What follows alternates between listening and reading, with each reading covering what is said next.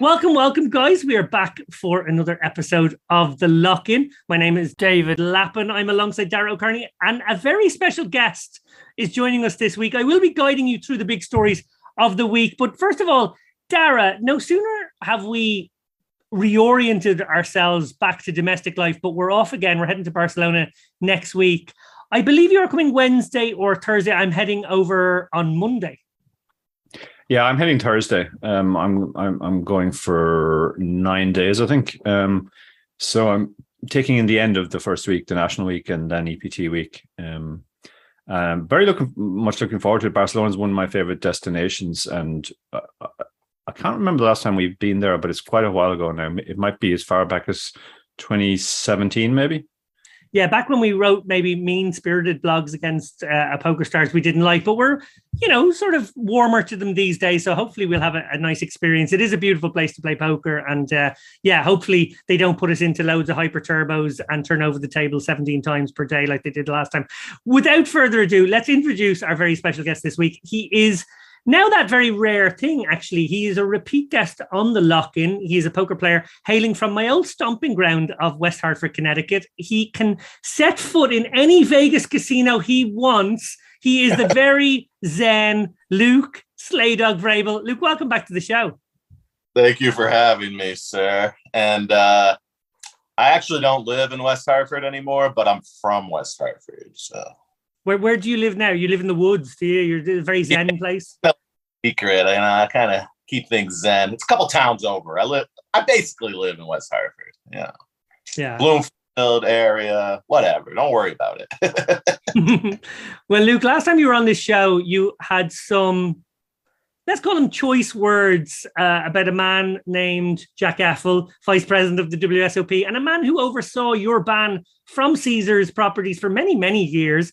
We at this show covered your story in detail, a grave miscarriage of justice, I must say. To quickly give the bullet points, you were mistreated by railbirds and subsequently floor staff whilst playing a million for a million quid, basically, in the WSOP Colossus event in 2017. You reacted to the taunts coming your way, and as a result, you were 86th rather than the you know mean spirited railbirds. You were the 186 by Caesars the next day after you eventually bust in sixth. Cut to, I think it was July 4th of this year, just a few weeks ago, and you received a rather surprising phone call. Can you tell us what that was? Well, uh, you, you, you had the story about the band was a little off. It was like, oh, you are you changing it now to be nicer to Caesars? No, no, no, no, not at all. The ban was not put in place until a few weeks later after ah. I went a little berserk on Twitter. But um, yes, I love Jack Effel. Let me just put that on the record. And I'm not being facetious. This man, I'm, I'm telling you, man, he is Zen. Like you might not think, no, no, no, no. I know. Like for years, I thought, no, no, this guy, he is so Zen now. I think, you know, he's the vice president now. You know, the pandemic went down. I got to tell you, Jack is a Zen man. He called me on the telephone and I'm not going to say everything that was said because that's between me and the man himself, but he is zen as they come. And I just got to say, I love Jack Effel. And I know a lot of people, a lot of people are going to say, Slay Dog, you freaking, you know, you trashed him for years. But no, like, dude, he called me man to man down like it is. And, you know, he told me, You're welcome back and come on over and sign up for the main event. I'm sitting there in the line for the freaking, I'm on the alternate line of the 400 Aria. So, you know, I'm, there's probably a great British word for how I was feeling, but I was, I was struggling. I was struggling, you know, I was, uh, I was not in a great frame of mind. I was alternate 120. The phone rings and they're like, and I know Jack's voice because I've been playing the WSOP since 2007. So I know it wasn't a prank call. I'm like, you know, part of me is like, somebody's fucking with me. Like one of my enemies, you know, somebody I showered too hard is trying to fucking, you know, uh, put one over on me. But I know it's Jack because I called him the day before. My boy Nicholas, who, uh, you know, he's a little, he's a little out there, but you know, he has his, he has his uh, strong, you know, he's got, he's got his uh, strong side and his weak side. Um, we're working on that. Everyone's got their problems, but um, he he talked to Jack, and he uh, I got Jack's email. I sent him a great email. I said, Jack, you know, it's time. Let the slay dog fucking play. And uh, I left him a message on my phone. Because my friend, he was insistent. Everyone was like, yo, there's no way. Like people were making fucking people were making photoshops mocking it. They were like, there's no way Nick is gonna get Slay Dog unbanned. Uh, there was one where I was getting butt fucked by anyways. Um, it was it was the most unlikely story of the summer. I gotta be honest. Yeah, yeah, yeah. And, and, and, and, and everyone was joking. They were like, I, even I was making jokes. I was like, oh yeah, Nikki P is gonna get me unbanned from the main. Uh, so I get the phone call. I'm sitting there on the fucking in the aria, and uh, I was just like ecstatic because I know when he called me, I know he's not going to call me to tell me "fuck you." You know, like who's going to call someone to tell them, "Oh, by the way, you still are not welcome here." like I knew when he's on the phone. You know, like I know when I'm on the phone that Jack was gonna, you know, and he was really like a straight shooter. Like I have a lot of respect for how he handled it because um I feel good because you know he he was like, listen, you know, like you said some things, we did some things, you know, we're both just leaving that behind us. He said that I was a, he felt that I was a, you know, a good spirit, he said, or something along those lines, which I felt was nice. Like, I think he might lurk Twitter because there's no way, because he had some inside info that, like, only a Twitter lurker could know. Anyways, um, yeah, he was just super straight up about it. And he was like, come on over, you can play and I was already on day two of an 1100 uh, at the Wynn, so I couldn't sign up that day, which was fine with me because I was like so like emotional and like jacked up that I probably would have gone over there and just busted. You know what I mean? And um, like I was crying like a little bitch. Well, not really, but like I was virtually crying, and um, so I had to sign up day two, and uh, because I had to play my day two at the uh, at the Wynn of the next day, and uh, basically, I saw Scott Seaver. He was playing some huge cash game at uh, Ivey's room or whatever they call it. They used to call it that at the Aria. I go up to Scott Seaver. I'm like, Seaver, I'm back, baby. Big high five, you know, like two Jews fucking chilling in the fucking Aria. And uh, he uh, gave me a big dap. And it was just a great moment, honestly. And everyone was really happy for me, which was great. Cause, like, you know, like obviously I got some people out there that aren't a big fan of me blocking them on Twitter or whatever the reason is because I, you know, I'm not exactly, you know, the friendliest guy always, but I think like, you know, the large percentage of the community was really, you know, happy to see me back in there because they know that I got a raw deal and, you know, whatever the reasons are, it doesn't matter because that's in the past. And mm-hmm. uh, I'm just thrilled to be back. And it's like, I'm a really emotional guy. Like real, I'm like like I, I try to you know I got I'm you know people think oh you know big slay dog he's a tough guy you know like well, people probably don't think that no, but um, that, that's not no. but like no, I'm a very sensitive. I'm a mo you know you know I'm, I'm big and tall you know. Um, I'm a very sensitive guy, so like this stuff really weighed on me. Like like this is getting serious for a second. Like I was like really emotionally, it was hard for me to be banned. Every summer, I would get super depressed in June. Like, and June's my birthday month, so I usually love June. Um, and I love the WSOP, even though historically I've always just lost tons of money. But um, and that was another joke. I was like, I finally made a final table, and then they banned me. But uh, it was just really hard for me for years because I know, you know, everyone loves the WSOP. Like for all their like, you know, shortcomings and the Rio was a shithole. Um, it's still the WSOP. It's still there's nothing that compares to being deep in the main event or even a side event. Um, so emotionally, it was really hard for me. I found that my motivation for poker wasn't all there.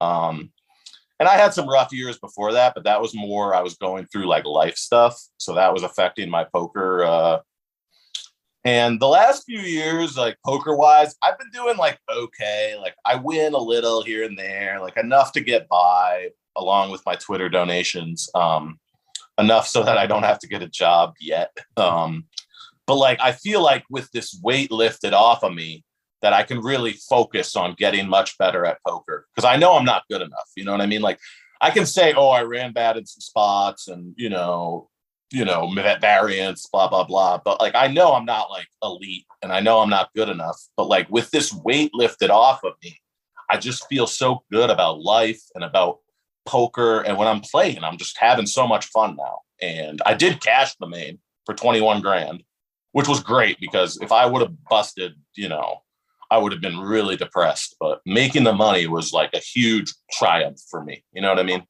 No, totally. It, was an amazing story that you did come in last minute, day two, able to late reg, you know, the return of the slay, and then, and then did book a cash, which is fantastic. But you, tapped into something there, and actually, it was a conversation uh, Darren and I had with uh, a mutual friend of all of ours, Kat Arnsby, b- before uh, this show began, and, and a follow up chat I had with Kat, where I actually was talking to her about, and you know, for all your tough guy chat there, and I, you know, I do appreciate the shtick, but like the thing that's so appealing about you, and I think it, it remains because you do take the piss, you do cross the line sometimes with your humor.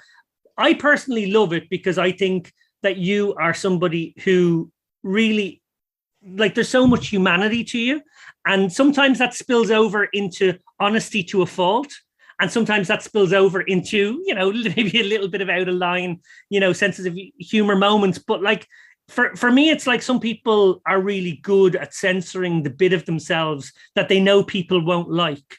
And that's kind of like part of their journey in life is that they get good at hiding that bit. But you don't hide that but you are completely uncensored i feel anyway. And i don't know like how would you respond to that? Do you think that that's like a, a curse but also a strength? Yeah like i uh i think like not to like say it was like a good thing that happened to me but like when I was banned from WSOP, I was really like not like doing things good in my life. Like I was like, you know, I, I, not like I was a drug addict or anything, but I would fucking party pretty hard, like, you know, do some stuff that I don't do at all now. Like I haven't touched any drug that isn't weed in five years. Well, maybe a little mushrooms here and there, but you know, um, I'm talking about bad drugs, you know. And I would also, I also had like a real anger problem, which is like what led to the whole situation. Like honestly, like you know, the whole thing would have been avoided. Like the floor man, whatever, he was out of line, but like I could have handled a lot better in the moment and after the fact if I just wasn't, you know, so angry.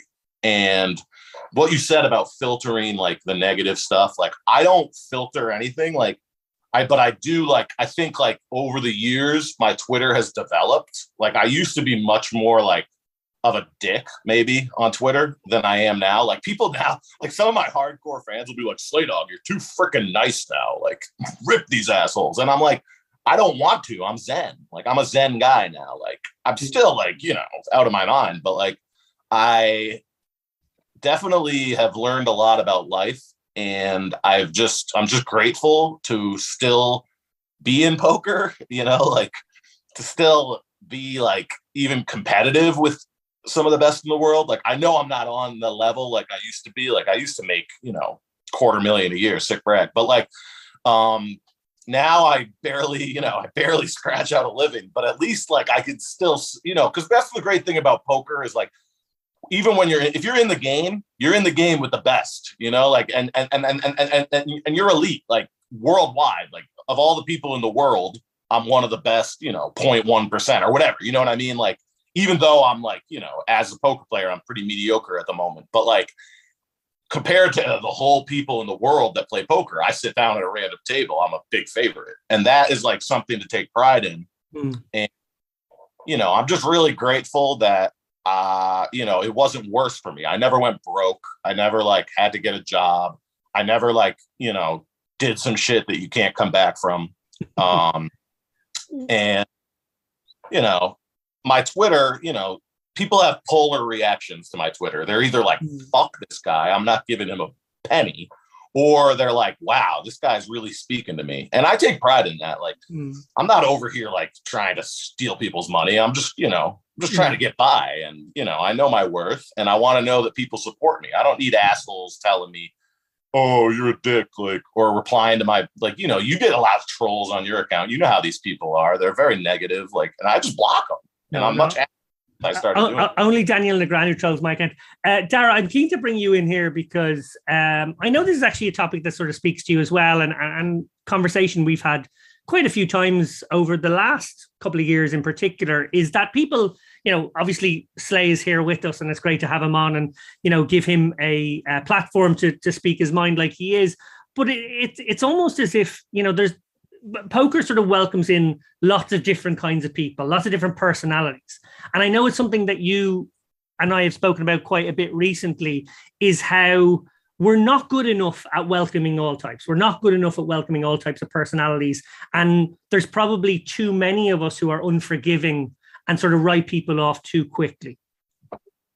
Yeah, absolutely. I mean, I think one of the best things about poker is just the sheer diversity of people who play it, and and most people see that when they come in, but then a lot of people, I think, lose sight of it the further they get into it, and they start, you know, just wanting to associate with people who are very similar to themselves, and you know, tensions arise with other t- types of people as well.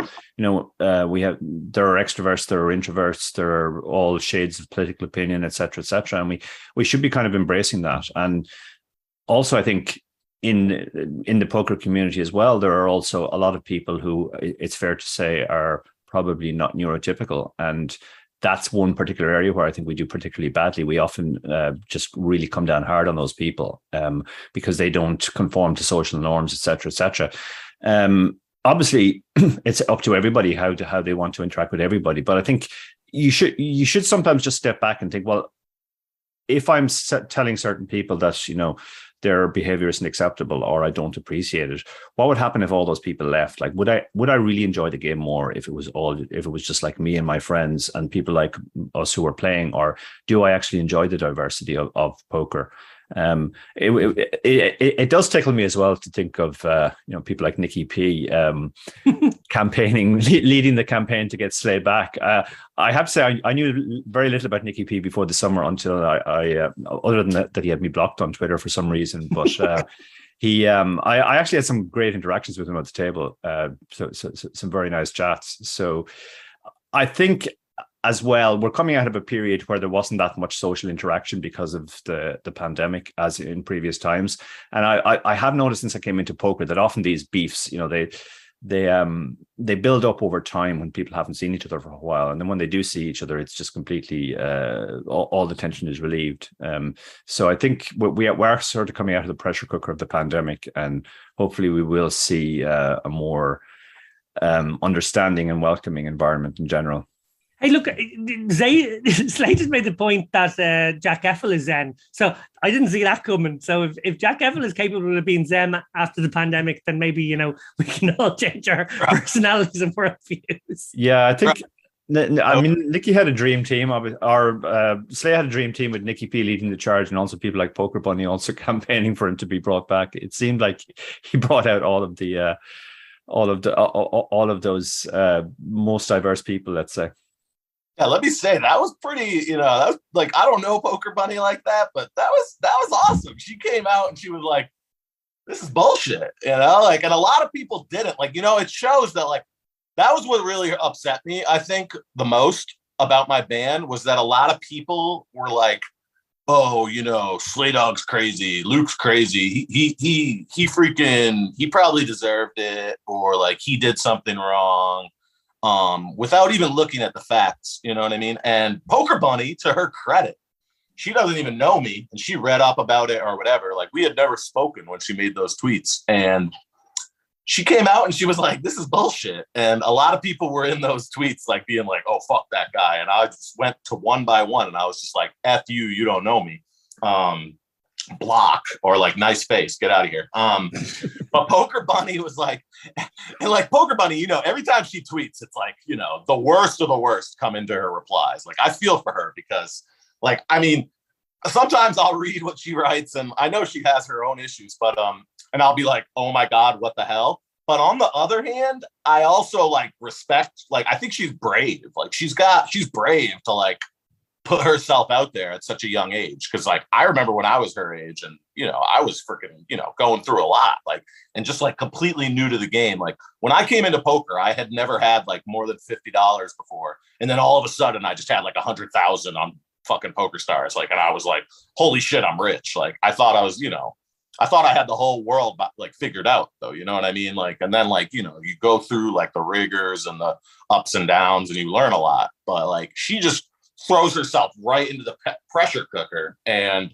you know, I actually feel bad because like there was, you know, when she was going through her, like, you know, people were slamming her. I was kind of like, uh, I don't know about this chick. So I kind of like fell off the poker bunny, like, you know, fan wagon or whatever it is, bandwagon. Um, and now, you know what? Like, the more I think about it, you know, I fuck with Poker Bunny. Like, she's, you know, she uh she's she's brave and she's freaking good at poker clearly like she's clearly very good at poker and that's impressive for someone her age to be that good at poker like I, she's way better at poker than me like way better like i've i've seen her like you know talk about solvers and what to do in every street. And like, I'm looking at that, like, I don't even, she's not even speaking English. You know what I mean? Like, she's clearly a very advanced player. And obviously, like, she'll learn, like, to deal with the haters and to, like, she's definitely like nervous. Like, obviously, who wouldn't be nervous playing on like a huge freaking cash game with like a bunch of like, you know,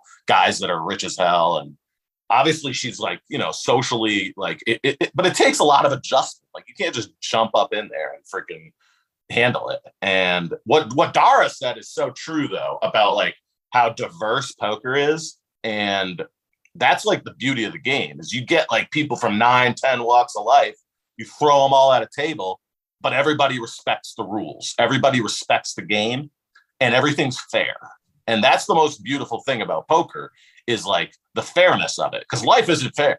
But when you sit down at a poker table, and that's the most important thing, which is why the whole cheating scandal is so important to like really fucking get these guys punished, is because when you sit down at the table in a tournament, that's the most fair thing in the world. You you flip over your hand. If you have the best hand, you get the pot. You know what I mean? If you make the best bluff, you win the pot. Um, and that is the beauty of the game because life isn't fair. So poker should always be an escape. Even if you're a professional, when you sit down for one single tournament, you should put everything that's fucked up in your life out of your head and you're just in the game. And that's the best feeling when you're just in the game. And that's something that really eluded me for years is that I would be at the table and I'd be bringing my life problems to the table with me and not enjoying myself and not, you know, and that'll really fuck your game up. So when you're at the poker table, just think how grateful you are just to be there because there's a lot of people that wish they could be. Well, as much as I would love to actually just get around a campfire and sing Kumbaya with uh, Zen, Slay, and Dara right now, I am going to have to move us on to a few other topics. Although I think we'll end up circling back on a, a few of these things as we go along. The first topic I wanted to bring up was that of uh, Dan Zack, actually, and, and Player of the Year. Um, there are a couple of other WSOP stories we didn't get to, I suppose, in the last show. So I appreciate maybe for for some of our audience, we're sort of you know maybe rehashing a bit of old news, but there was so much post WSOP news. I just wanted to uh, sort of you know revisit a, few things we didn't touch on the last time. Uh, naturally enough, Zack hopped into everything he could down the home stretch uh, of the WSOP. Uh, ultimately, he held up cha- uh, held off challenges from Dan Weinman, Craig Aldemir, Shaun Deeb, of course, and uh, David Peters. On his way to winning POY, Zack won his second and third bracelets, uh, single handedly keeping the streak of double bracelet winners alive at the series since 2000. Those bracelets were hard fought as Zack played two of the longest heads up matches of the summer to claim them. He won the 10K buy-in Omaha eight or better championship in which he battled with Dustin Dirksen, I think, for seven hours uh, to ultimately claim 440K in the title. Then a couple of weeks later, he won the 10K stud eight or better championship for 325K. This time it was David Funkhouser who clung on for eight hours heads up before finally succumbing. I mentioned Shaun Deeb there, who is a perennial chaser of this title, but despite all of his best efforts, he's only won the race once in 2018. In fact, when you tally up all the points that Shaun Deeb has accrued over the last decade, he is absolutely miles ahead of everyone else. He has 18,000 points to Negreanu's 13,000 points. And of course, Negreanu, we all know famously goes for it every year as well. Dara, to put Shaun Deeb's unofficial player of the decade record into context, what can you say? Yeah, I think Deeb is head and shoulders above the others in, in, in that particular race. Now, obviously, he prioritizes it, but so so do a lot of other guys. Uh, the thing which stands out is just how incredibly consistent he is, because every year he's in the mix basically, and he's come close to winning it a few times. Um, I, just phenomenal consistency, and as you said, he's so far ahead in that uh, Player of the Decade list that it really uh, does. Like you say, he, uh, he he's only won it once, but you know, there's huge variance in that. Um, somebody's going to sun run one or two tournaments and and have a huge uh, points edge. I think it's a much more uh, bigger achievement, and I think this is true in, in, of poker in general. I always think that consistency is a, is is a much bigger achievement in poker than any one or two results because we all have that you know that heater when we seem to be just uh, hitting everything we need and then we have the, those other periods where where we're running bad but if you're consistently putting yourself into the mix then I think that's the real hallmark of somebody who is just um, on a different level. Yeah, absolutely. Well, Slay, Shaun has talked about how during the series he has an ability to grind those seven weeks with no days off. He often multi tables, and for that period, he sleeps about four to five hours per night. Are there ever periods of time in your life, or maybe you know, searching back into the past, were there times where you were able to put in that level of a grind? Absolutely not. Um, Deeb is, I mean, like, for some reason he's a dick to me on Twitter, but um, well, he's a dick goes, to everyone, I think.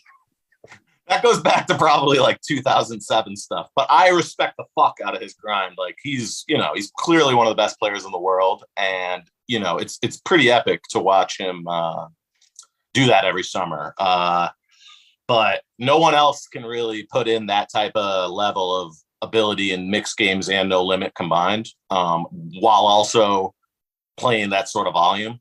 So you got to tip your cap to the man. Um, I have never really been like a you know mixed game player or an everyday like you know just wake up poker, wake up every day. You know I can't really do it like that. Uh, but I respect the hell out of his uh, perseverance and you know abilities uh, to just completely crush all the time. And you know you got to tip your cap to the guy. Um i don't know what else to say but he should chill out you know? I'm a nice guy.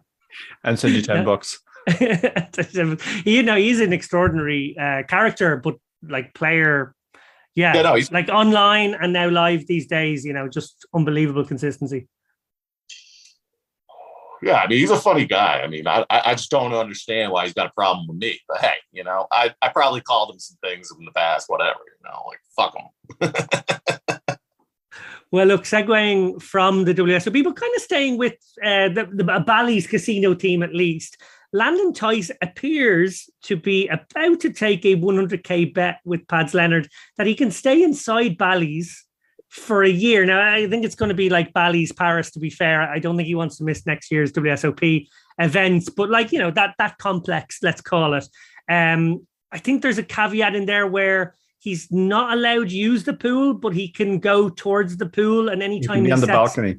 Yeah, anytime he sets foot outside of the door, but is still on the premises because he must stay on the premises, he has to hop I think is the way they're doing it.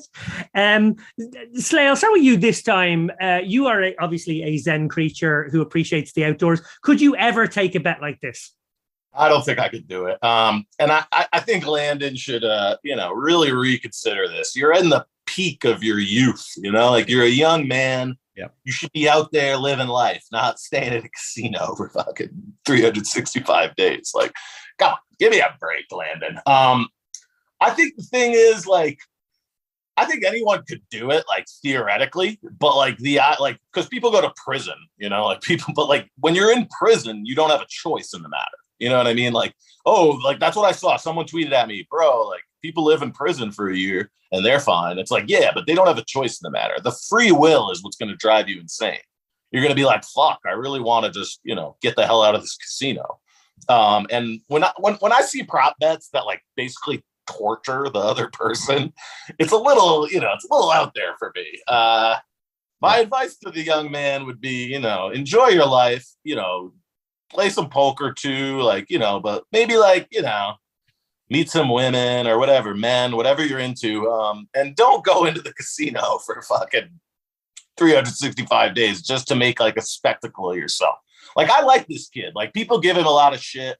You know, the Bill Perkins thing, it was a bad look. You know, everyone dunked on him a little. I've dunked on him. There was this slots thing. Like, who cares? Okay, he he made a little cash getting paid to shill some slots. Like, good for him. I wish somebody would pay me.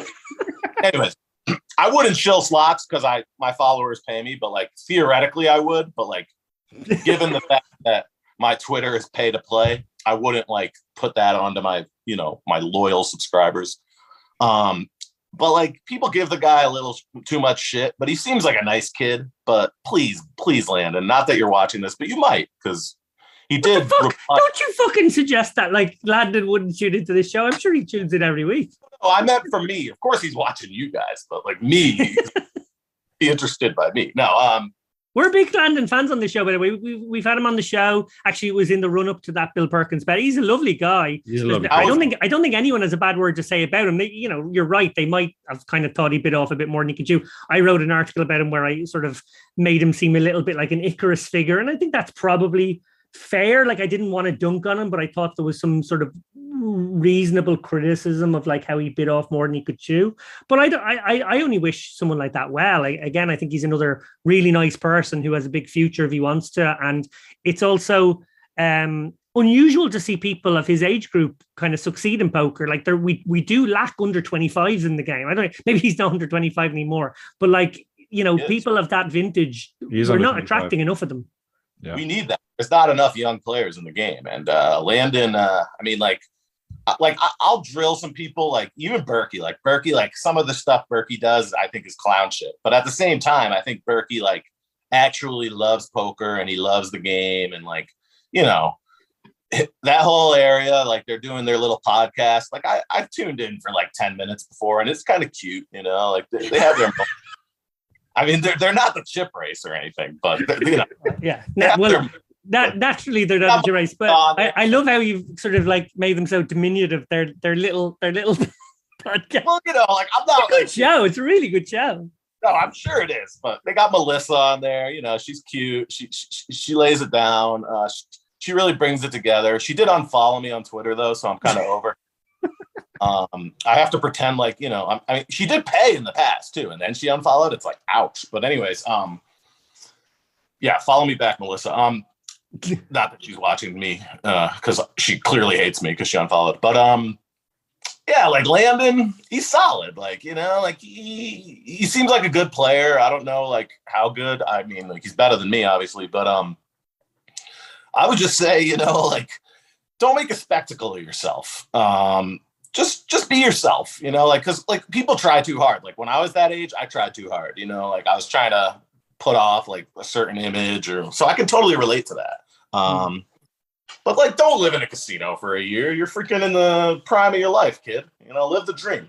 Yeah, well said, Dara. You are a pretty extreme person who I believe could actually do something like this if the price was right. I, am mm. guessing for 100k, it just certainly wouldn't be worth it. But you, you are somebody I associate with, obviously willing to put yourself through some misery and pain, whether it be in your ultra running life or whatever. You know, you, you have that sort of masochistic tolerance for you know a, a, brutality on your on your own body if you if you will yeah um, I've, I've, I've also done a podcast with you for a few years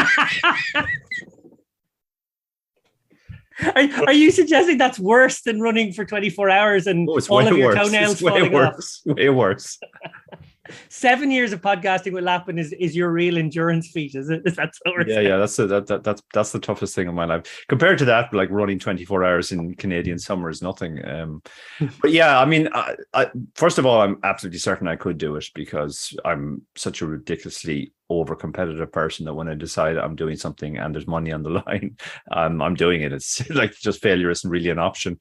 um, I wouldn't do it for a hundred grand though. Um, and I think Luke nailed it. Like it's a year of, of, his life, and it's a very good year. You know, me giving up the 58th year of my life is not equi- is not equivalent to him giving up the 23rd year of his life when he should be, you know, out there having fun and uh, and, and, and doing all the other good stuff. And I mean, I'm good for 58, brother.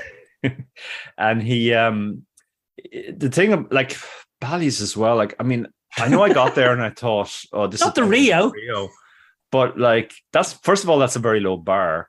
And secondly, by the end, I was kind of thinking that actually maybe the Rio wasn't so bad. Like you could occasionally see natural sunlight in the Rio when you were walking through the corridors. That that isn't really a thing in Bally's. You're just enclosed all the time. And I actually found, I found it quite depressing at the end. So um uh I mean, how deep in makeup is Landon that he that he really needs this 100k part? And and and maybe the shilling the slots isn't paying well enough. Um it's pretty sad though. And i i i'm very uncomfortable with prop, with prop bets like this. Like i think if you're doing a prop bet it should be something which if the guy achieves will actually make his life better not worse. Right. um, like like the Bill Perkins um, Staples Brothers one. Okay, he probably made poor Matt's life miserable. yeah, it, was, correct one. It was great for Jamie, uh, and um, I much prefer those type of prop bets. Like, I mean, if if Landon wins this, like, I mean, win. If is first first of all, he's going to look absolutely terrible by the time the next WSOP uh, rolls around and he's into his eighth or ninth, tenth or eleventh month or whatever it'll be um, living in Bally's. But like, what's he going to be like at the end of it? Um, he's definitely not going to be a better in a better place than he is now, apart from having a hundred grand. yeah, like me, I'm broke as fuck, and I wouldn't even do it for like. I would need like I would need like quarter mil at least, and I'm and I'm and I, and I mean I, I, need the money, and I still wouldn't do it for 100k. You know, like, you hear that, Pads? Quarter million, you can have Slay. We can torture Slay for a year. no, I still probably wouldn't do it though. I need to see my mother. You know, I love my mother. You know, I love those woods, and I don't know. You know, money's whatever. Like I had a lot of money, it didn't make me happy, so. Well said. Well said. Well, look, okay, moving on to our first of maybe two big stories of this week. I'm conscious that maybe a few of our stories are, are a little bit uh, old at this point. At a press conference on the 5th of July, GG Poker announced the creation of a Poker Integrity Council, PIC, to help combat unethical play. Then, less than four weeks later, just about a week ago, the council comprising of Jason Koon, Andrew Lichtenberg, that's Lucky Chewy, Fedor Holz, Seth Davies, and Nick Petrangelo seemed poised to drop the hammer on a number of high profile offenders in recent months, obviously, we all know all too well Ali Imsirovic, Jake Schindler, and Bryn Kenny have been very credibly accused of cheating, prompting many in the community to call for the implementation of a industry-wide blacklist. That's something that has been bandied about. Probably got some GD, GDPR issues around it, but you know, just generally sort of thinking along those lines as a community. I wrote an article on the idea of the PIC. There are some legitimate issues, I think, but on the whole, uh, I think the industry does need something like this. I don't know necessarily this, but something like this. To quickly run through what it is, just in case anyone's out there and is unfamiliar, there are some um, uh, sort of stipulations the way GG are doing it. There will be a three step process going forward for catching and punishing cheaters in their ranks. The first one is detection. GG Poker security team will flag suspicious behavior such as collusion, ghosting, bot play, use of RTA. Anything they suspect might be like that, they'll sort of, you know, flag it and then pass it down the chain. Then there will be review uh, that involves council members. So this PIC council reviewing the relevant hand histories with the player or players remaining anonymous. So they're not supposed to know who they're looking at, but they are looking at the hand histories. And then a ruling, council members vote on the appropriate disciplinary action. The nature of that action will be determined by the severity of the offence, ranging from warnings to a permanent GG ban and the confiscation of all of their funds. Jason Koon primed the poker community for some high profile bans there just a few days ago. But when the day came, the headline grabber was actually the fact that GG were also at the same time opening the door for some players who had been previously banned for it turns out having charts open while playing, which is, I guess, you know, in the minds of some a grey area in the industry it's against T's and C's, but some people kind of feel like, well, the degree to which they're pulling up charts, if it's not automatic, and if they were having to search through, you know, maybe uh, opening hand charts or whatever, is sort of, you know, acceptable on some sites, not acceptable on others. And they sort of felt like those kinds of offenders should maybe be given the opportunity to um, be on a last warning, I suppose is the best way to put that. Firstly, Dara, what do you think of the idea of the PIC on principle, having established players as part of a cheater catching process?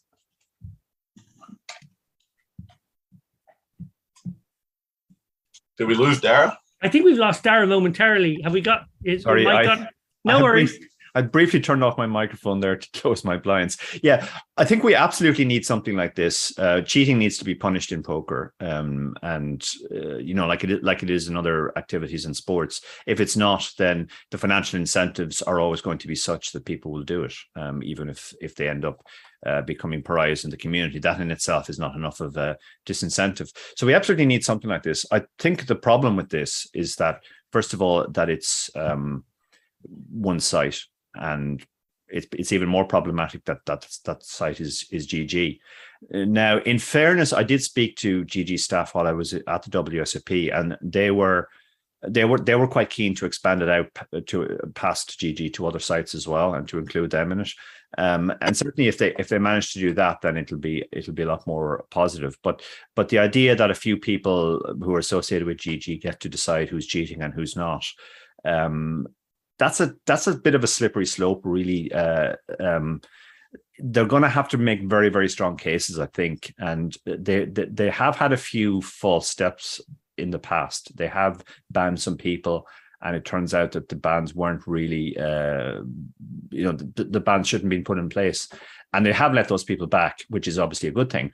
But you know, they need to be more careful, and if you're going to ban somebody, uh, the you you you absolutely have to do your due diligence and um yeah so I, I think great idea in principle but i think we need this on an industry wide level rather than just one site um or even two sites doing two separate things because PokerStars are doing something similar as well. Um, there needs to be cooperation between sites. Now additionally i know that gg want to not just ban players from their site but ban them from live events as well that are in any way affiliated with gg um, which would include the WSOP, for example. and again, that's fine, providing they are genuinely catching real, real cheaters. Um, but there, there, there's always the danger you're going to catch somebody who isn't actually cheating, uh, and you know they've already done that a few times. So Yeah. they're going to have to be careful. I'm Yeah, one of the big, one of, I'm going to bring you in here, Slade. One of the big issues that could arise uh, from this players' council, for example, uh, is that the council who can play on GG, so those members, like you know, who are on that council, are existing players on the site, and if they get hand histories of their potential opponents, that's problematic. Even if GG are saying that they will receive anonymous information. These issues do, let's be honest, tend to be open secret. So the possible perpetrators' names will be known. These lads can put two and two together, I'm sure. Add to that the perception that the individual players could express bias, maybe if it happens to be somebody, you know, that they're up against, losing against, suspect for other reasons or whatever, without necessarily the evidence being there. How big mm-hmm. an issue is that? yeah i'm confused you know let me just let me just start from the top i'm confused like by this whole thing like i like the idea of it but like first of all four of those players are us players so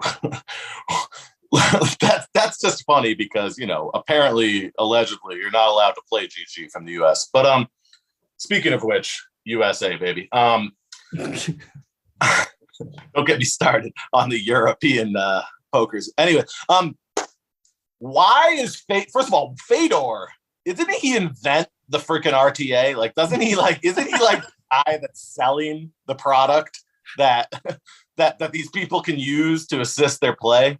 Like, why should we trust Fedor? I I mean, like, not to like shit on Fedor specifically, because like I don't trust anybody. Because remember, Full Tilt Poker was was was was was supposedly you know the poker site ran by the pros. Like, it's it's it's a little dicey when you let poker, you know, let the uh you know, let the lunatics run the asylum, so to speak. Um, why is Fedor suddenly this like integrity guy? Like, not to say that he doesn't have integrity, but you know, everyone's heard whispers about like, you know, this player or that player. Um, why should we trust these guys? A, B, B, B. No, hold on. B, wh- who is like, who's like determining the you know and second like why is why is it just high stakes based like oh like we don't want to see you know our rich friends get cheated but we don't really give a shit about the $20 fucking gg masters um And It- go ahead. No, no, no. Well, there are three great points, and- I want to pick on up on all of them. Actually, I'm going to sort of maybe leap off them and, and put it to Dara. So obviously, Fedor, you know, he's one of the founders of Odin, which is one of the, the the main solvers. He clearly has an interest in solver technology. I want to sort of see both sides of that coin, maybe. uh, And Dara, answer me this as best you can. I know you don't have all the facts.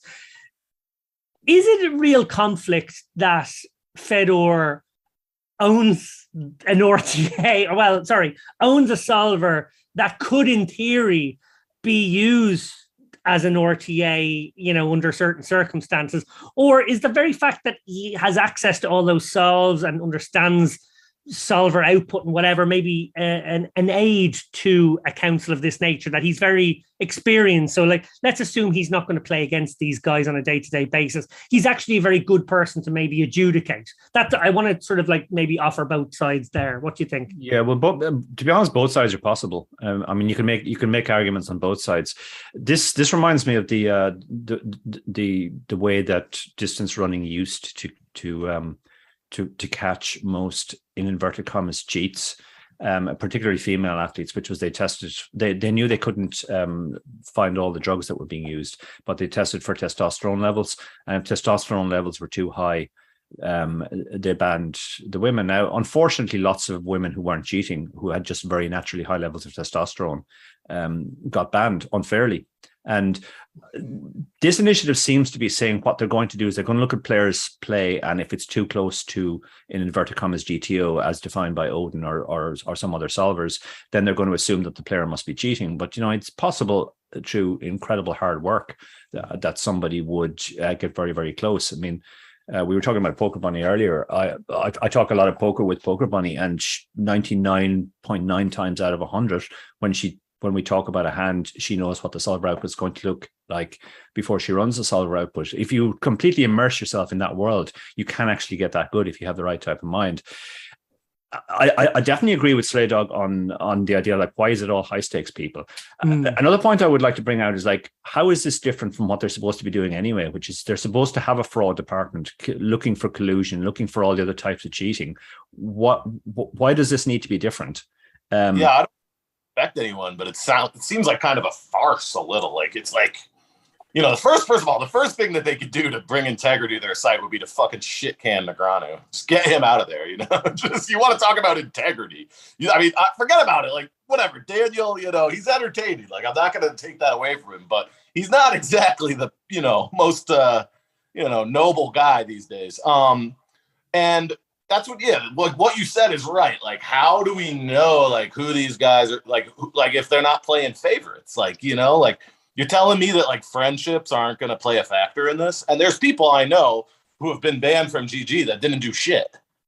Like they're just really good at poker. Like and they got banned because whatever like someone wrote an email and they were like all right ban this fucking guy. Um and they're letting those guys back which is good. But it was kind of funny to like your first step for the poker integrity uh department is to bring back the cheaters let's bring back the guys who were using charts how did they know that they were using charts like the whole thing is just weird um well, well, well, the reason they know actually, and, and I have had quite extensive conversations, and I can't say with who, and it's not one site, it's multiple sites, and it's really like credible sources, mostly off the record conversations. I'll, I'll be honest. So again, I'm not going to make any specific references, but basically, it's spyware. You know, when you install, you know, reputable poker brand software, you're essentially installing spyware on your computer, and they can Right. see fucking everything. They are Yeah. on the ball to what That's other programs you have open. I'm not saying this is happening, but it would not surprise me if they could read your fucking texts.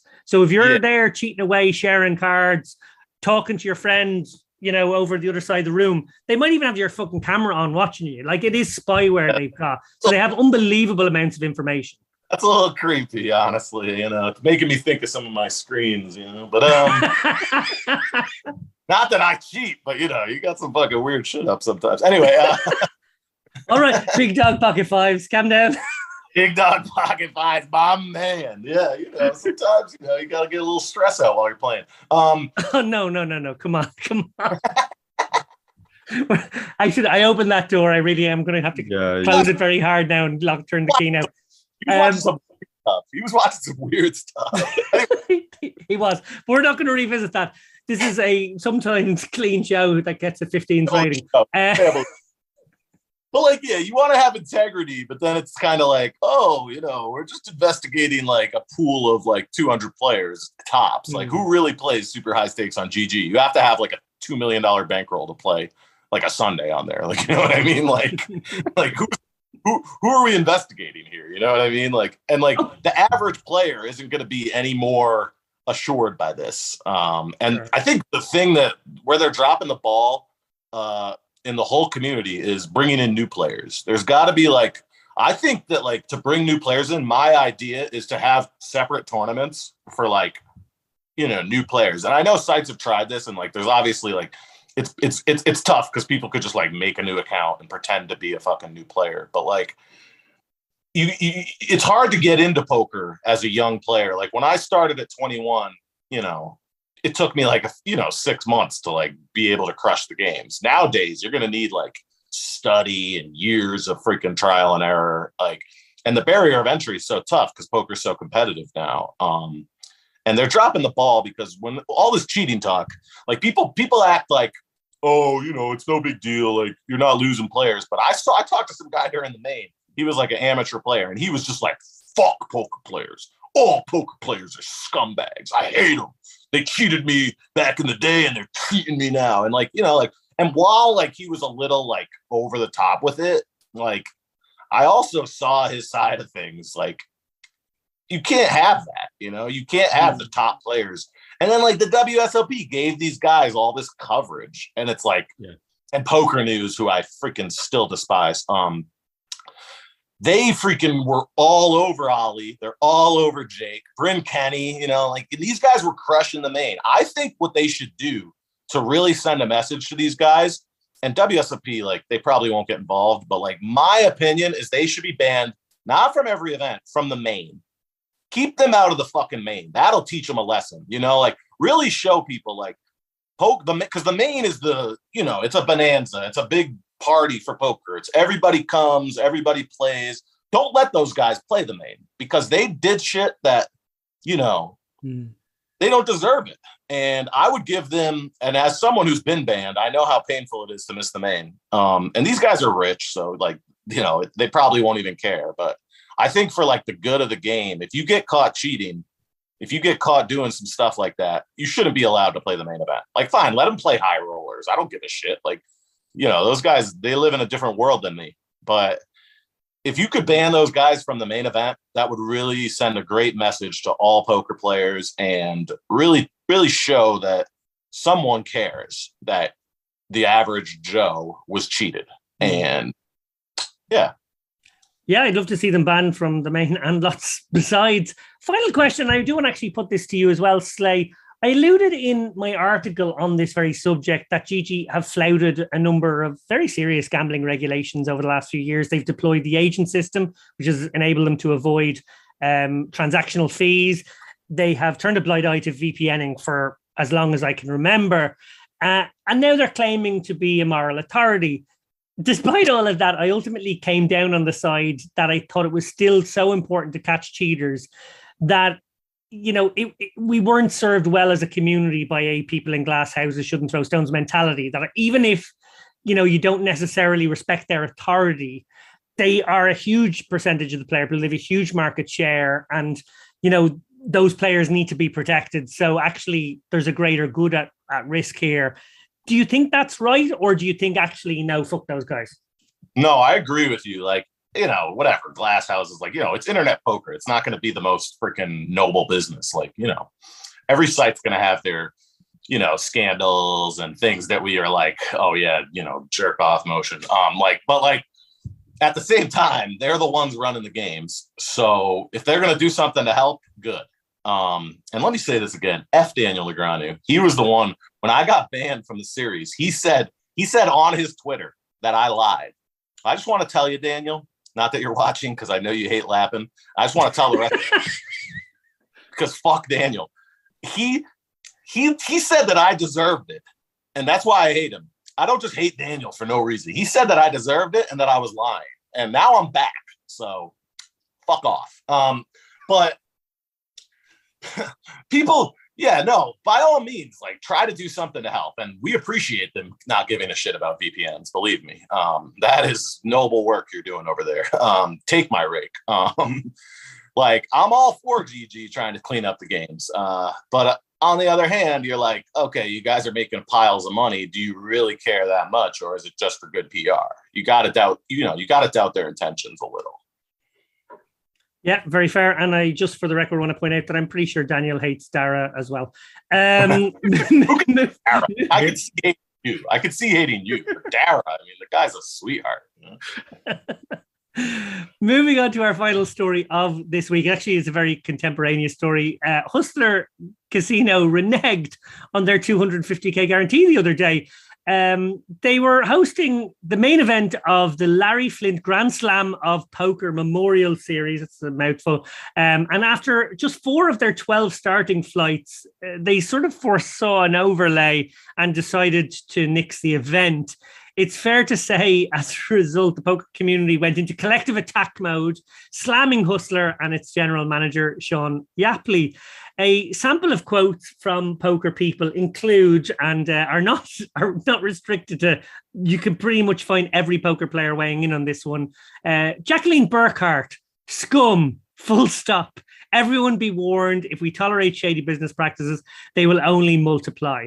Uh, Doug Polk, we were ambitious with our. Oh, of course, he had to shill his own site, but like I'll, I'll add it in here. We were ambitious with our guarantees at Lodge Poker Club uh, in our championship series this year, and as a result, did 625k in guarantees and we took overlay on those, but we sucked it up. Hanging poker players out to dry like this oh. is unacceptable. Barry Carter, our good friend on this show, actually collaborator on the show. Barry, we love you. Uh, suggested that maybe you know this was the once a year where poker uh, operators didn't understand what the word guarantee meant. Maybe it was a semantic issue. I don't know.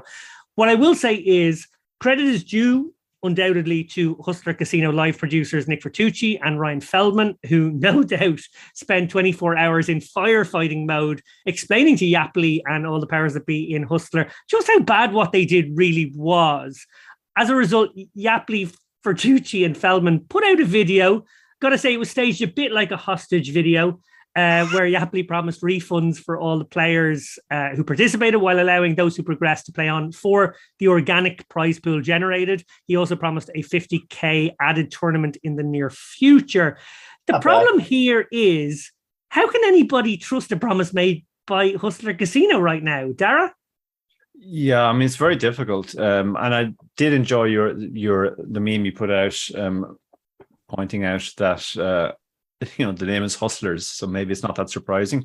Um, it was definitely one of your better means You, you stayed away from Greek mythology or obscure literary references that nobody would get. You just kind of went straight to the heart of the matter. But yeah, I mean, it's going to be very, very difficult for people to trust hustlers. And it's fair to say hustlers have this sort of vibe about them as sort of the bad boys of LA poker anyway. Um, but you know, people like a bad boy until until he runs off with your with your wallet, and um, that's kind of what's happened here. Um, so they they're, they're going to have to do a lot to repair the damage to their um to their brand. Uh, but even as I say that, I real I, I I remind myself what short memories poker players have on this stuff, and I could see them putting on a huge tournament in about a month uh, with huge guarantee, and everybody going, "Well, that's a great tournament." Um, might overlay again, and and let's all play it. Um, poker players really don't have too much long term uh, sight on this stuff. Um, you know, the Venetian pissed, pissed us all off, off, several, several times. Still, people playing the Venetians. So, um, at least Adelson had the good decency to die, though. yeah, but I mean, people were playing even before he died. So, uh, and uh, yeah, I mean, I think they'll get over it. It's it's certainly a, a short term uh, extreme embarrassment to them, um, but. Uh, I mean, they're not the first to do this as well. Uh, let, let, me just point that out. We have had other examples of tournaments being cancelled and uh, or even guarantees not being honored. Um, which, yeah, uh, which you know that's arguably even worse um, than canceling the tournament. Although canceling the tournament midway is clearly horrendous. Like that's just the worst. Yeah, I'm gonna say the I'm gonna surprise you guys. I think it's no big deal. Like you know, like okay, like it was it was a shitty thing to do. Zen, but like, are you? You're just Zen. You're just gonna give it the Zen treatment. No, listen, listen. I obviously you shouldn't cancel a guarantee, but you know, let's not act like it's the first time. First of all, second of all, like it's not up to like the poker people. You know what I mean? Like lay off Feldman. Like first of all, Feldman's my boy. Feldman, you know, he's my good Jewish brother, and he he definitely is a noble man. And they run an incredible cash game over there. Like they do a great show. Um, I think you know, like you got to look at it and be like, listen, casinos, they're in this to make money, and they're gonna steal from you when they can. Like they're gonna fuck you over, and you know, it's a big deal. Like it sucks, but like, first of all, it's not like Hustlers is some noble brand that everybody's, you know, oh my God, Larry. How dare I mean, you suggest that Larry Flynt didn't have Larry Flynt is twisting in his grave as we speak. You gotta got yeah. Shout out to Jacqueline, she's awesome. Um, and obviously they're scum. Like they're a casino. Every casino is scum, other than like maybe like one. Um, shout out to the Wynn. Uh, as for the Venetian, you can say what you want about my Jewish brother Sheldon, but ever since Sheldon left, now we don't have food comps. And that was a big thing for me because I all I do is lose. So getting those ten dollar food comps was like, you know, Sheldon was hooking me up. That's how I feel. Uh, but Tommy, the tournament director over there, he's a great guy, and they run tournaments 365. So you can't beat it. You know, there's nowhere else to play. But you could go to Venetian and there's a fucking 400 or a 600 running. Um, so you got to. I can't help that you shilling Sheldon Adelson down our throats right now is very. I don't. I, I don't know what the opposite of anti-Semitism is. But very pro-Jewish sort of angle to take. I'm not sure it's going to go down with people. Yeah, no. Are we to talk? Yeah, no. Are we to talk about fucking? Oh, no, no. Let's not get into that. Um, but no, Sheldon. Sheldon are we to talk about Foxen? Like, like, uh, the guy won four point six million. Four point six million dollars and he's still crying about being banned from the WSOP. Like, forget about, I'm not to get into the politics and the vaccines and the, like, just that alone. If you win 4.6 million freaking dollars, that's more money than, you know. It was the, the Rothschilds were behind it or something, was it? There was some, there was some oh. conspiracy against him. Globalists, you know, like, oh my God. Yeah, okay, the globalists like, were after him. Yeah yeah, like and, and like that, and like I can only take so much fucking, you know, so many Nazi memes from friggin' Kristen Bicknell before I lose my shit. And like people were giving me crap. They're like, oh, Slay Dog's a pussy. He's a liberal. He's agreeing with Bonomo. And listen, Bonomo, you know, he's a lot of things, but Bonomo, you know, he's a smart guy. And when he was putting down that stuff, all everything he said was 100% accurate. And all these people are just like, oh, you pink haired pussy. Like, dude, like Bonomo, and, and, and, and they want to call Bonomo a cheater. Bonomo cheated 15 years ago. 15 years ago. And since then, he hasn't had a single fucking issue. Like, you want to call Bonomo a cheater? It's just because you don't like him. Because back then, everybody was cheating. Like, he wasn't the only. like, I'm sorry, but like back in the good old days, like I multi-accounted. Like, any, like, and that'll show you how good the games were that I was multi-accounting. Like, I didn't multi-account like Bonomo, but there was times where you know, like you know, I may have had a 100K score on my girlfriend's name. Like, who knows? Like, who could say what really went down back then? Because it was the wild, wild west. So you guys want to shit on Bonomo, like, you know, give him a break. Like, yeah, there was one Sunday where I put an ex girlfriend in the full tilt 215 and she messaged me, baby, I'm still in with 100 left. She did not finish that tournament. I'm sorry. Like, I'm sorry to say, like, I don't want you to lose this amazing image that you might have of the Slay Dog, but that 100,000 that 133,000, don't worry, I spent it well, you know? Um, okay, I got half of it. But you know what I'm saying? Like, you know, if someone's having sex with you, you got to free roll them into the 215. But anyway, um, where was I going with this? Oh God. Don't investigate. I, re- I, I oh, really hope you were going somewhere, Slay. I really hope there was a No, no, I was talking about Foxen.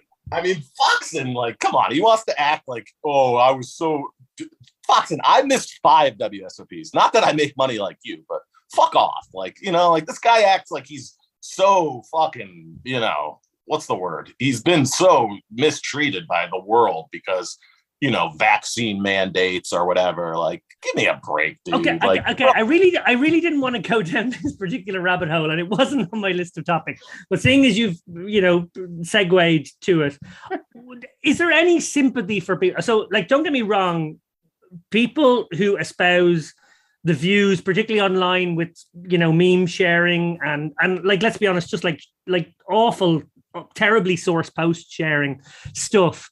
Um, they get they get my ner- like they get my goat, they get on my nerves enormously. But I also feel a sort of a sympathy because I think everybody, and I think you'd be lying if you said there wasn't a person in your life who has sort of fallen down that rabbit hole. Like it was a weird few years, and it was even a weird few years before that, sort of in the Trump era, and even before yeah. that again, where people sort of like there was it was like you went online and there were all these fucking trapdoors, and you could fall into one, and then you were fucked. You were just going to be sent into the YouTube algorithm to have your fucking brain scrambled.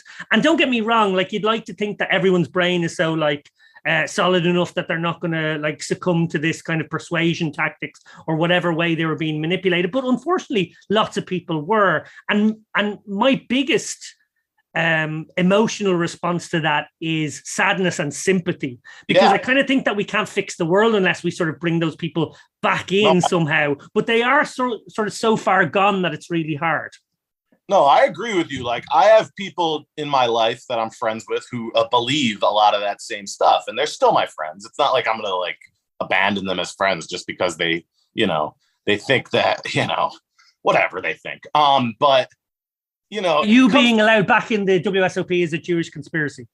Yeah, no, that definitely was the Jews. They did that. Um, but when you start going down the road of like and I'm not even like, you know, I'm not like a religious Jew or anything like that, but I'm Jewish by blood. And when you start dabbling in the fucking anti-Semitic stuff, that's where I draw the line. Like, I don't care. You want to rant about vaccine mandates? Like, I thought the vaccine mandates were kind of stupid. Like, I agree with that. I agree with that actually. Like, they didn't let Djokovic play, and Djokovic is a douchebag, but he still should have got to play the tournament. Um, and Foxen should have got to play the WSOP. I agree with that. Like, but like WSOP was backed into a corner on that one. Like they had to do something, and that's what they chose to do. Like, and he's still talking about it. Like, dude, let it go. Like, you won all the money in the world. You're rich. You're freaking married to your wife. You guys should be happy. And you're on here sharing Nazi memes still and talking about the Rothschilds and the globalists. And and then he's like, oh, but you know, I didn't mean it in an anti-Jewish way. Like, dude, like, has he ever admitted? By the way, has he ever admitted to being wrong about anything? Like I used to be friends with Foxen, and then like, all right, I called him a Nazi on Twitter. Like, I'm sorry. Like, I, I apologize to the man. Like, if if it really offended him, but like, bro, like, if you have a plate at your house with a swastika on it, maybe you do, maybe you don't. I don't know. But like, stop sharing the fucking memes, Kristen. Like, I'm not making this stuff up. Like, and like, and a lot of these guys are going like the right wing provocateur, uh, whatever the word is. Um, fucking and Negreanu is dabbling in that too. He's like, is Bonomo, you know, pushing people to the Republican Party? Like, shut up, Daniel. Like, you were the one, you were the one for years that they were giving the Bonomo treatment. Like, oh, he's a he's a pussy. He's a you know bad word for gay people. Um, like people have talked like all sorts of shit about Negreanu that they now are talking about Bonomo, and now Negreanu's like the macho tough guy. Like, give me a break, dude. Like, it's just funny to see like that metamorphosis like he, he went. He from, beat the shit out of that selfie stick. In fairness, that was great. By the way, that was one of my. That was that. That was uh, that. That one was fine. Like I've done that before. I've thrown shit after I busted a hand. Like it, it is what it is. Like obviously you shouldn't be doing that, but like to act like he's like draw like pushing people away from poker by doing that like no I, I, am totally fine with him throwing anything as long as nobody's injured as long as like you know he doesn't you know throw something at someone like by all means throw shit. Like that's what's made that's that's part of poker. Like it's an emotional game. Like i busted out of the 600 yesterday and i tossed a water bottle. Like shit happens you know? But like but like that's that that that whole yeah i definitely empathize with people who uh fell down a rabbit hole or you know like because like there's a lot of like really persuasive stuff on these sites. Like even like i'll watch a youtube video and i'll be like oh it's, it's making some points here because they the way they frame it is very convincing. And you know i'm not here saying like there's zero things that foxen has ever been right about. Like of course he's been right about things but like to say that like vaccines are killing people at a higher rate than like the vaccines saved lives like fuck you dude. Like it, you know like i just want my mother to live like, I mean, obviously, I knew that if I didn't get the vaccine, obviously, I got the vaccine, but like, I knew if I didn't get it, I would be fine. But like, the point of the vaccine was to save our parents, and like, my mother's still alive. I mean, not that she has like, like, was at a huge risk or anything, but like, come on, dude. Like, there's there's studies that show. Anyways, I'm not gonna get into this whole thing, but like, fuck out of here. Um, but yeah, I know. I, I I'm not like saying that you can't post your opinion. I'm just saying like don't drop into like dabbling in anti-Semitic shit. Anyways, enough about No, that. well, look, I, I can't think of a better way to end the show. We're very anti uh, anti anti-Semitism on this show. Dara, I'm sure you agree. You know, we, we, we definitely don't like that. Yeah, no, no, but- absolutely not. We love our Jewish brethren. We, were- in Oh. fact, I think if you look back on all of the chip races back catalogue, we even had seasons where we only had Jewish guests. In fairness, I think we've been. Time out. Time out. You guys are dodging me. Both owe me 20 bucks. I knew it was coming. I knew it was coming. I wanted to pitch my Twitter at the beginning of the show, but let me just say, you guys both owe me 20. And um You were shouting at us for 20 is hardly you not trying to conform to stereotypes that we would never put forward right now. you people, you people, neither of you, neither of you fucking hung out with me. In We're fucking potato eaters, Luke. We We're were- from a subjugated class. I tried to get Don't you. you, you people, us paddies? Yeah, I we tried were- to get. I tried to get you. yeah, no, you know how I feel about the Europeans. You know, I gotta not keep. the Irish, though. Not the I Irish. should be allowed in the country during WSOP if it was up to me. But no, actually, that's not true. Ireland, Scotland, Greece, and England are fine with me. It's the other European countries that I, you know, you guys are my people because You my just blood. threw in the English there with the Irish in the same group. I don't know what No, no, I don't know how It- what your right. reading of history is, but no, okay. Irish, Scottish, Greece. I mean, I'm part German, but they kicked me out of there in, the, in, the, in World War II. So I kind of, you know, I throw them in with the Europe, but it's pure USA over here. You guys got to stop coming over here and winning the main event. We're sick of it. But no, I pitched my Twitter real quick. You follow me, you get years of Zen. I'll give you the rest of the year for ten dollars. Twenty after that for white men. Chip rate code chip race. Just send him code chip race and he does it for Yeah. half price. Go chip race, you get the you get the, you get the coupon. And uh, women is free for the rest of the year because you know women are going through enough right now. Um, and I just want to touch again. Uh, anyone that's still watching that loves me this much, um, thank you very much for all the support. And anyone No, sends nobody is watching anymore. Everybody has tuned out at this point. It's like there's literally no listeners left. but like I, It's I just the three of us at this point. It's just no, I really do love the people that support me on Twitter. It's really it's improved my life like a lot. And um yeah, it's just a it's a great thing for me and it really gives me a sense of community and feeling supported in life and I love it. And uh I love poker. I love the people in poker mostly. Um there's obviously a lot of shit bags, but I think the pandemic really put into perspective how stupid, like petty disagreements were. There's lots of people that I didn't talk to for years. And then I seen them this summer and it was just like, come here. Yeah. Let's hug it out, bitch. You know, like like the like like the fucking thing from Entourage. Like, and there's no reason to hold on to, you know, all that negativity. It really doesn't suit anyone. Um, and I'm being Really? serious. Re- no, really, really well said. And I think they love you too. And I I can certainly say this show loves you too. Uh, so thank you so much for joining us this week. Dara, next week, or maybe it'll be like 10 days from now, we will be doing the next lock in from Barcelona. Are you looking forward to that one? I'm very much looking forward to that one. I, I, I listened to a recent uh, show where we promised to, to do a few from Vegas, and we never actually did any. So hopefully, we will actually do something in Barcelona. Um, We need at least one min cash between us in the first four days, or else we're yeah, over. yeah, we were we, were- we were completely over pretty pretty quick. Um, Is there a 25K? Is what? Is there the 25K? We're not Platinum? playing 25Ks. What? No, no, not you, obviously, but like the platinum pass thing, or is that Oh, No, no, no. that's in uh, the PCA. That's going to be in the Bahamas at, at like um, New Year. God. I got to get into that again. Oof. I won the platinum pass, but I played awful. Anyways, one of my biggest regrets in poker is how horrible I played in that tournament. Sorry for everyone who bought my action. I played terribly. But well, on that note, on that note, we're going to leave things. I didn't know whether we're going to end on anti-Semitism, if we're going to end on anti-vax stuff. I was trying to segue us to like sunny Barcelona, but no, it turns out we're going to end on please still uh, send Slay money to back him in tournaments in the future, even though he played Oh. horribly at the PCA. Get a little taste, you know, a little taste. Maybe the, the markup so I can get a fucking cheeseburger. You know, ain't that big a deal. Take care, guys. Thanks so much. Thank you for having me. I think you might have broken the record. I think you might be the longest ever episode.